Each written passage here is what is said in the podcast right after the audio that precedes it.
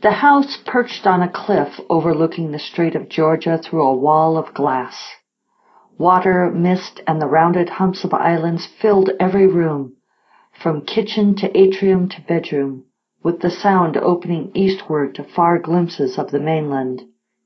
To the north an island rose. At its tip a pale lighthouse ringed by a black widow's walk beat a slow tempo and revealed the depth of fog through the night. A smaller island lay behind, in the first one's shadow. During the first few days of our stay I spent my time watching the pulse of the lighthouse, and the rise and fall of light and rain, and listening to the ghostly woofing of seals on their spits that shrank and grew with the tides.